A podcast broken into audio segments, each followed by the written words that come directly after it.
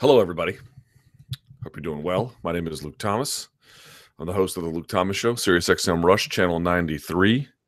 Let's see. Uh, today is Sunday, December 18th. It is uh, the day after UFC on Fox 22. As you know, uh, or you may have not seen, I, I, usually do these like right after the fight is over, and I didn't because uh, I had a friend in town from out of the country. So I'm pulling the results up here. So, um, you know, he wanted to do some other things. I did see Star Wars. If you haven't seen Rogue One, it's really good actually. Go see it. Um, but anyway, I watched the fights this morning, and I want to take some time to collect my thoughts. There's actually one benefit doing to doing this now, especially for the Fox shows, because I have the ratings. Um, so check this out. This is actually really interesting to me. Uh, let's get into it. Now, by the way, you can follow me on Twitter at SBN Luke Thomas. You can get at me on Facebook, facebook.com slash Luke Thomas News. Please subscribe to the channel now. It really helps me out. I put a lot of videos up that are interviews from my Sirius XM shows, or at least clips from them. Um, I do a lot of these recaps right after fights. So if you like that content, please um, um, like and subscribe. It does me a lot of good. Okay but let's talk about this first. So, first of all, I thought the card last night was really entertaining. Now, I'm only going to get to the main card today because I have to do the Monday morning analyst tomorrow. But let me just rate the main card. Great, B plus, maybe even A minus, more more than B plus territory, but like a solid B plus. You know, um, very very entertaining. Um, really enjoyed it. Uh, thought it was uh, well put together. And we had talked previously how unorthodox the card was. These shows were either they would put championship fights on there, like Cerrone versus um, RDA or you know uh, Demetrious Johnson or, or, you name it. And if that wasn't the case, these were a lot of number one contender fights. The belief for a very long time was, let's put these fights of magnitude with important fighters on the cusp of extra special greatness. Winner of that will go on to that extra special greatness. Surely these people from this Fox platform will follow. And I think what we found is that it's really not true now, it's not that they, there's no benefit to being on Fox. There, of course, is. It's a huge channel, and, and a lot of the shows have been great. I personally, as an East Coast guy, I love the fact that they end around 10 or 10.30. But uh, it wasn't exactly clear, if not absolutely fundamentally true, that no one was following these guys to um, pay-per-view. Now, the opposite worked. If you'd gone from pay-per-view to Fox, that had a lot of value. Uh, you know, you can look at the case where – Shevchenko versus Holm did quite poorly at the gate in Chicago, but did really well in the ratings um, after the fact. Now that wound up being also five rounds, so that helped too. Last night's fight ending in like three minutes and change doesn't help so much. But but here's the interesting part about that. Here are the ratings. Um, here we go. UFC and Fox 22. These are just the overnights. These will get bumped up. Okay. Um, how much are going to get bumped up? Hard to say. It will depend on the West Coast audience. It will depend, which should be significant in this particular case, but it's just you can never be too sure. The only problem is, as I mentioned before, you really want a long main event because that long main event will give you. Uh, and make sure I'm still, yeah. The long main event will give you the more the extra time it bleeds over. This one ending pretty quickly doesn't help, but this one might pass. You know, three million, maybe three and a half. If they get lucky, it's hard to say, but something to pay attention to. But just the overnights were 2.69 million, with a 0.9 rating for adults 18 to 49 and a four share. Um, that's a great number. Now these December shows typically do better, but consider this: last December, UFC on Fox 17 only did a 2.28 in overnights. That was RDA versus Cerrone for the lightweight title, and then the December prior to that, I believe 13 only did a 2.27. So this is a clear bump up from that. Um, I'm not the sure in the end what ultimately UFC and Fox 17 did because remember that fight ended pretty quickly too when uh, Cerrone got folded. Let's see if we have the final ones on those. Uh, 2.8 million viewers. So that bumped up about a half million. So if that holds, then we're looking at, you know, 3 2, 3 3, mm, around there. It's pretty good.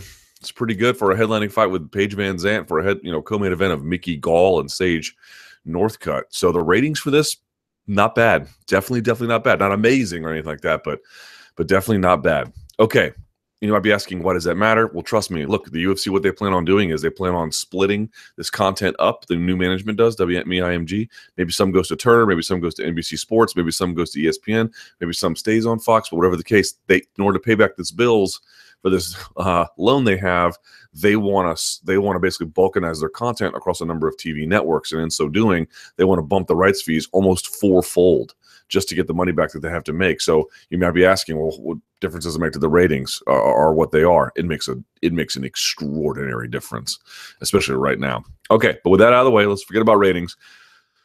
This, of course, at um, in Sacramento's Golden One Center Michelle Waterson, Paige VanZant. I thought Michelle Waterson was really kind of being slept on this past week. I had Dave Doyle on my radio show on Friday, and I was asking him, like, no one's really talking about Michelle. Everyone's sort of focusing on Paige. And it's understandable. Paige is the bigger star, at least up till last night, and probably still is after this, of course. But, um, you know, coming off Dancing with the Stars and everything else, that she was sort of the focal point of this uh, effort and, uh, and lives and trains in Sacramento. So, um, not a great performance from her. Michelle Waterson, I mean, with a brilliant, brilliant head and arm throw up against the fence. Brian Stann calling it correctly. You could see she was pushing her up, framing her up, throwing strikes to, to frame her up, and then what they call fitting in. Fitting in is a process where if I'm facing you, the fitting in process is the part where I spin into you. It's not the throw itself. The fitting in is just the act of that, just the twist. Okay? And you can practice just that the fitting in thing. You can you'll see judokas do it all the time whether it's a whether it's a standing seo whether it's uh whatever the case if they have to spin and give their back to get it it's called fitting in. And she fits in in lightning speed i mean perfectly timed. Got her. And you know credit to sage she does this bit where she you know she does these unorthodox things where she goes to her base backwards. In other words if she's on her back she doesn't roll to her base. She throws her legs over her head to spin. But when you do that, you're not in control of the scramble anymore. And Michelle Waterson waited for it and then came right around and snatched her back up. Um, and from there, I have to go back and watch exactly how they hand fought, but didn't look all that particularly complicated. Uh, one of my colleagues, RJ Clifford, had made a point that, you know, look, obviously, someone like Demian Maia gets a rear naked choke on you, or Braulio Estima, they don't even need your throat to finish. They'll just do it around the jaw. They'll either break the jaw or they'll drive the jaw back.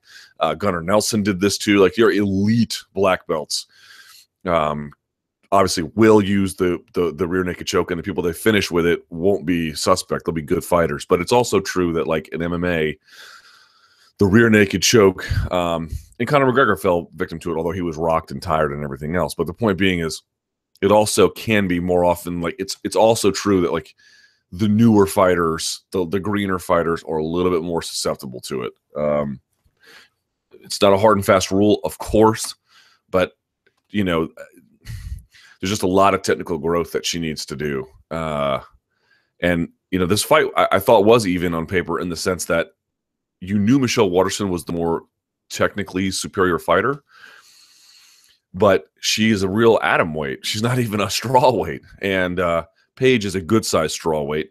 I don't think she's huge for the weight class, but appropriately sized. And you know has and uses physicality in her in the way she fights. So you thought, well, that sort of evens out. But man, tech skills win fights. You know, almost all the time skills win fights, and that's what you saw there. There's just the more skilled fighter uh, having her way, and then even with the side stance, keeping her away, keeping her away, clinch breaking. Um, pretty great stuff. Pretty great stuff. So Congrats to Michelle Waterson. Uh, Mickey Gall defeating Sage Northcutt via rear naked choke in the second round. Man, this was pretty entertaining. So, what can you say about these two? Well, fun fight. I thought. I thought I really enjoyed the fight actually. Uh, Mickey Gall is is a good grappler. I think that we can say pretty definitively.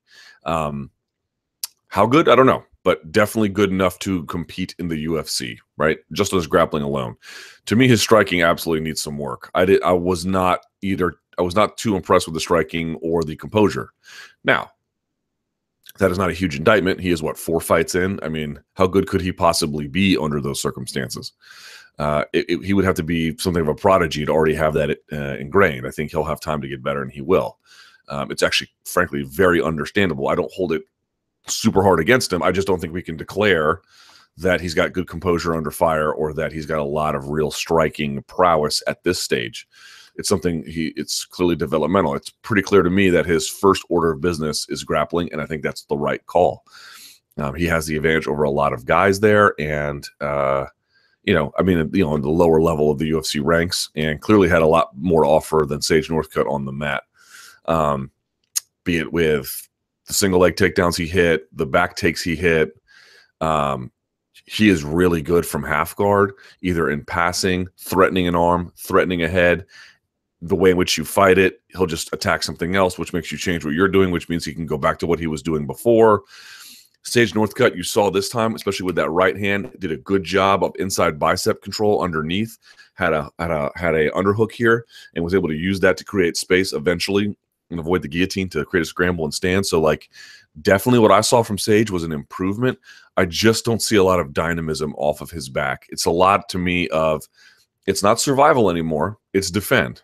Remember? Survival, defense, attack. Those are the levels of jiu-jitsu. So we're past survival, he's defending. Uh, and that's good.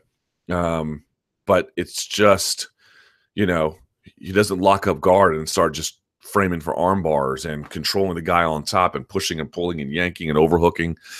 He's not doing any of that. He's just he's he's defending well. I'll give him that. But he's getting back to his feet. I'll give him that. But it, it, there's a lot of problems there. Um, you know, but on the feet, first of all, I love that Sage came out and was like trash talking him. I don't know what he said. You know, uh, I'm not sure if he's like Andrew Luck, where he's like, you know, his trash talk is, wow, you know, that was a really great, that was a really great kick, man. That was awesome. You know, I don't know if he's like that or if he's actually giving him the old Stockton slap, but um, nevertheless, he's at least out there doing it, and I enjoyed that part. So good on Sage for getting a little little edge to him. I, I thought that was awesome, and he had some of his moments on the feet. You could tell he was quicker on the feet. You could tell on the feet he had more composure than Mickey Gall. Right, striking was a lot less of a um, of an issue to him, uh, at least in outside space um, even landing some nice shots on him. I thought the one thing that really stands out in my mind was uh, they clinch. Sage does a good job of underhooking and framing away, but he can't quite create separation. The underhook, you always want that inside space. I mean, you don't always, always want it, but uh, you know, as a general rule, having double underhooks is better than being double underhooked. And what does Mickey Gall do? He whizzers, he steps out and wrenches the whizzer what does that do? That forces a reaction on you. You don't want to get your. It's similar to what Jon Jones did on um, Glover Teixeira, where you're overhooking just past the elbow, right? And you wrench it hard. And what ends up happening is they don't want to get their shoulder and arm snatched, so they resist a little bit. But what happens when they resist is the force still carries through. So you watch him; he'll take a step, and when he takes the step, bang over the top that right-handed land, uh, that right-handed, uh, the right hand landed. Excuse me, and that was awesome. Whoa, that was awesome. I never quite seen that before. Using the wrench from the whizzer to set up the overhand right, dropped him. And then Sage had some composure issues, which again is to be expected. These guys are very, very young, you know? Um, he's 20 years old. The guy can't even legally buy a beer in this country. It's nuts.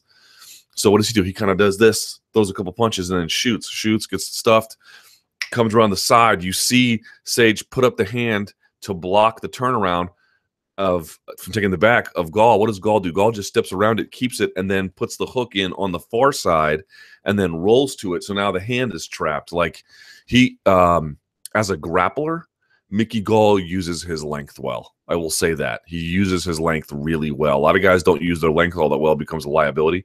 Talked about this, especially when they're scrambling, right? They'll put their knees in tight and they'll spread them away. And what happens is they create space in the middle that another grappler is just going to take advantage of. Mickey Gall doesn't give you a lot of that. So his grappling is pretty nice. Um, but um, but yeah, so then the rear naked choke comes. Did you guys see how he did it? So Gall likes to choke the choking arm back of the tricep on the mat. That's where he likes to be. That's where most grapplers, frankly, like to be. You don't have to be there, but it's it's a common technique.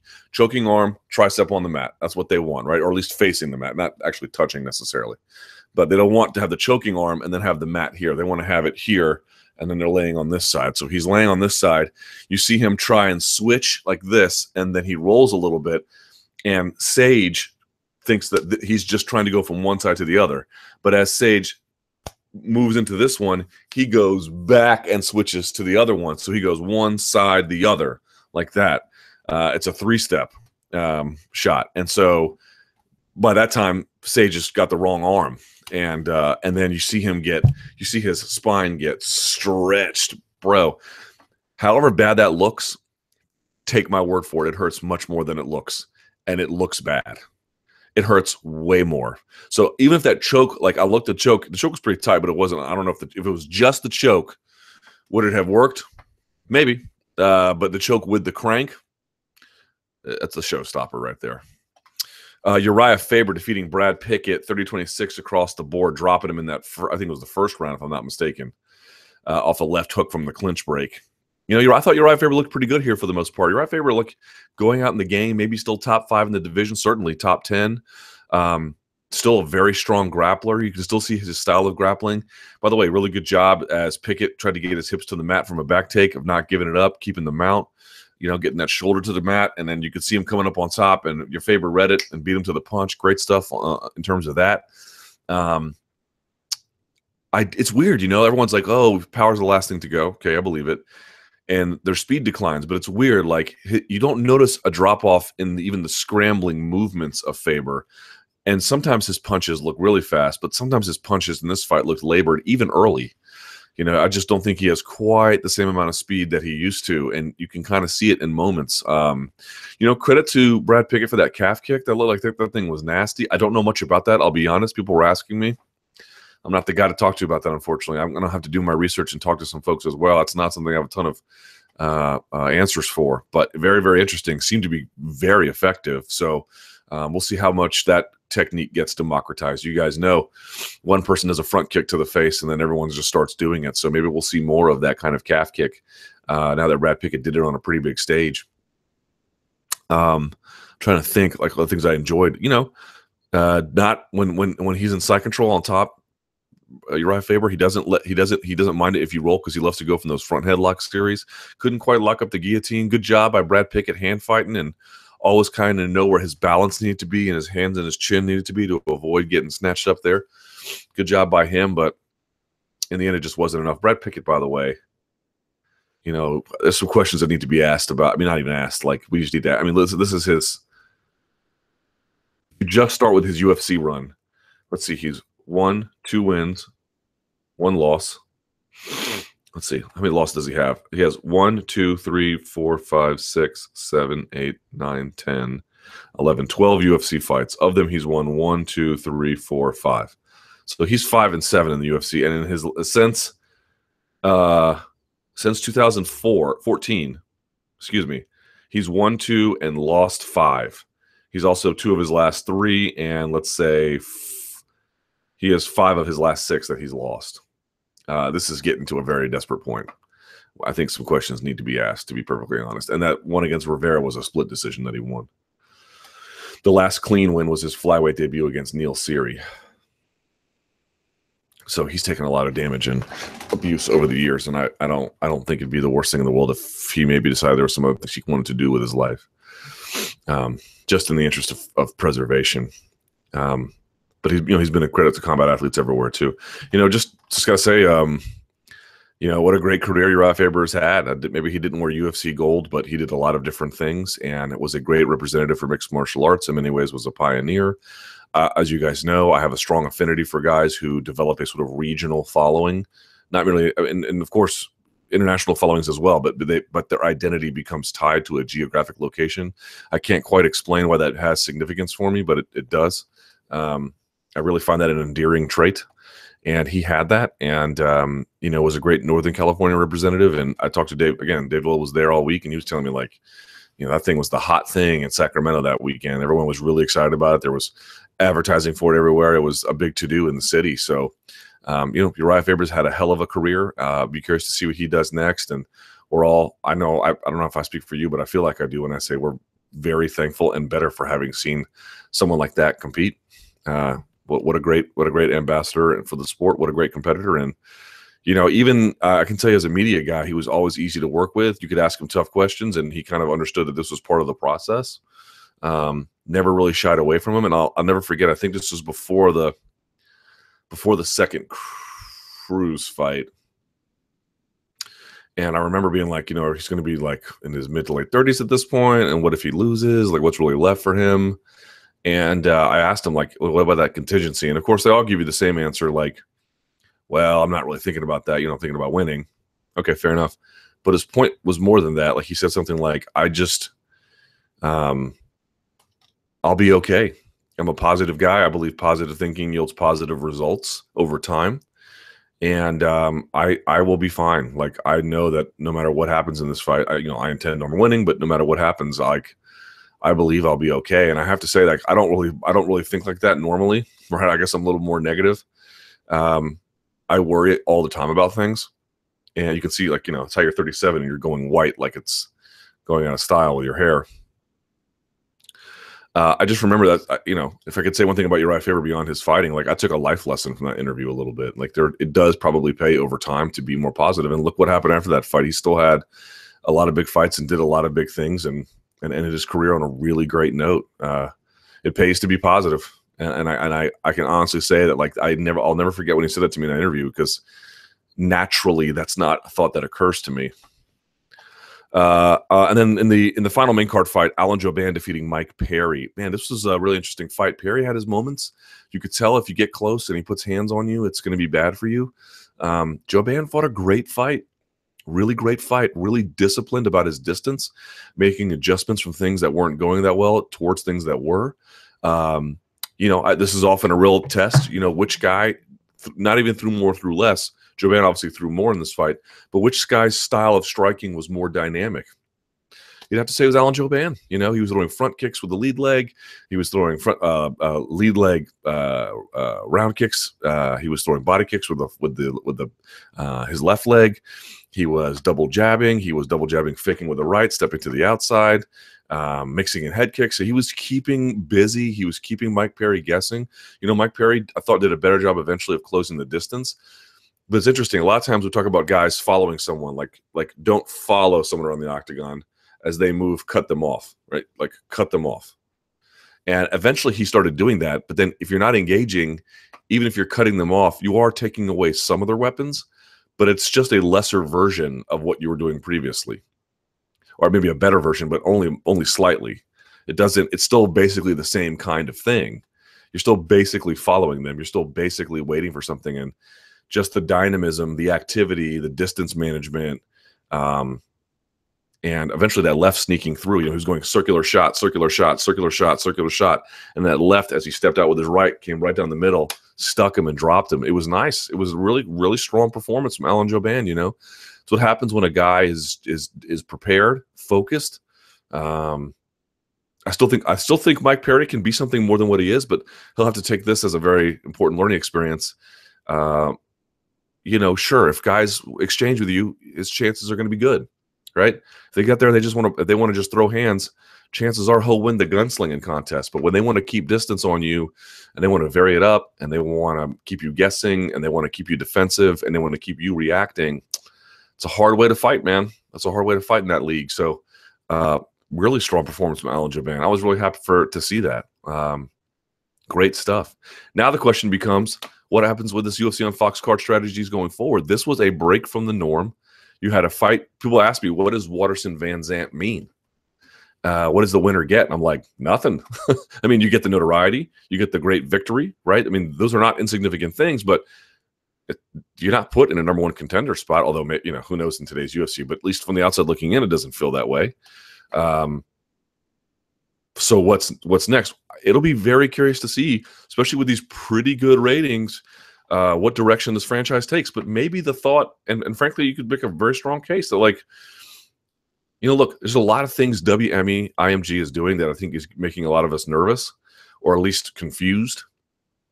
There's a case to be made that adding extra belts is probably not a good thing uh, in the UFC as it relates to, say, women's featherweight or something like that. Um, but some of the old things that UFC were doing probably did need innovating, eh, or at least experimentation of some kind. And I don't know that WME has all the right answers either. But if if one of their fundamental beliefs is like, look, there is clear evidence that putting this number one contender fights on there, while they're not doing poorly by any stretch, but maybe there's a better way to do things. Maybe there's a more interesting way to do things. Um, maybe featuring the youth of the UFC, even if they fall short in the case of Northcutt and Perry and Van Zant. Um, maybe there's something, something to be said for that, right? And, and and if that's the case, why not? Why not at least attempt? Why not at least try? You know, my colleague Dave Meltzer made a point that like this might come down to like looks more than skill, and I think his I think his general approach to that um, question is probably the right one. Like, what does it mean that we're not putting like the elite of the elite on TV? We're putting very raw talent, especially in the case of Gall versus Northcutt. And I think his concerns are well founded. But I think I would add that it's probably not just looks, that it might just be in the case of Gall coming down from pay per view. We've mentioned that, you know, uh, obviously Holm versus Rousey is bigger but and or her Holm versus Tate is much bigger. But Holm coming from a big pay per view experience to TV had a big effect. This one was much less, and it, but you know the ratings were still good. I think that part probably helped. Right, came with that big fight with CM Punk down. Both of those guys coming from the ground up from the Dana White show, uh, that probably helped as well. Um, and Paige Van Zant, you know, making the lateral move from well, it's not quite lateral since like 16 million watch an episode of Dancing with the Stars, but I just mean big network TV to big network TV um, that probably helped as well. So even if there was an issue with the overall skill level of some of the competitors relative to you know number one contender fight, number one contender fight, number one contender fight, um, I don't know that it creates for an unsatisfactory product necessarily.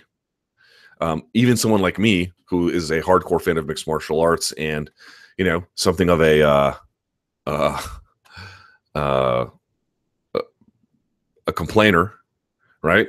Uh, I can admit that. Um, I didn't have much of a problem with the card. I don't think it's a it's a it's a it's an indictment necessarily about what people want or don't want. Um, and if they can do better on television and attract bigger audiences, obviously there is a point where you don't want to go too far. I still believe that CM Punk, for example, com- com- competing in the UFC is, is a deeply tragic and avoidable mistake. But uh, I don't think it was inappropriate to put those two guys uh, on TV, and I don't even necessarily have a problem with it being on the co-main event. Uh, we'll see what happens with the rest of the product, but I think maybe getting away from the old line of thinking in certain cases might not be a bad thing. So what you should do is stay tuned for the ratings. Um, we'll see. The, the final ones will come out Monday or Tuesday, and if they get above three, hell, if they get above three five, man, that's a home run. It's a home run, you know. So so we'll see. We'll see how they do, but not bad. Not bad, all things considered. Um, okay. You can follow me on Twitter at SBN Luke Thomas. You can get at me on Facebook, facebook.com slash Luke Thomas News. Please subscribe to the channel and like the video. I always appreciate when you do. I'll have the Monday morning analyst out tomorrow. I'll get to some of those Bellator fights plus the rest of the undercard because there was great action on the undercard. Sorry I couldn't do this last night. I will have some stuff for you, obviously, of course, after UFC 207. Um, I'm actually going to go to Vegas, but then I'm coming back before the fight. So I'll be home for UFC 207 itself. I'll be there for fight week, and then I'm coming home the day. I think the day I'm, coming, I'm taking like a red eye that Thursday night. So I'll be back here Friday night for that fight. So you'll have good stuff before the end of the year. Um, appreciate you guys watching, and uh, there you go. Thanks for watching. I would say get, but I'll say make some better use of the rest of your Sunday. How about that? Thanks, guys.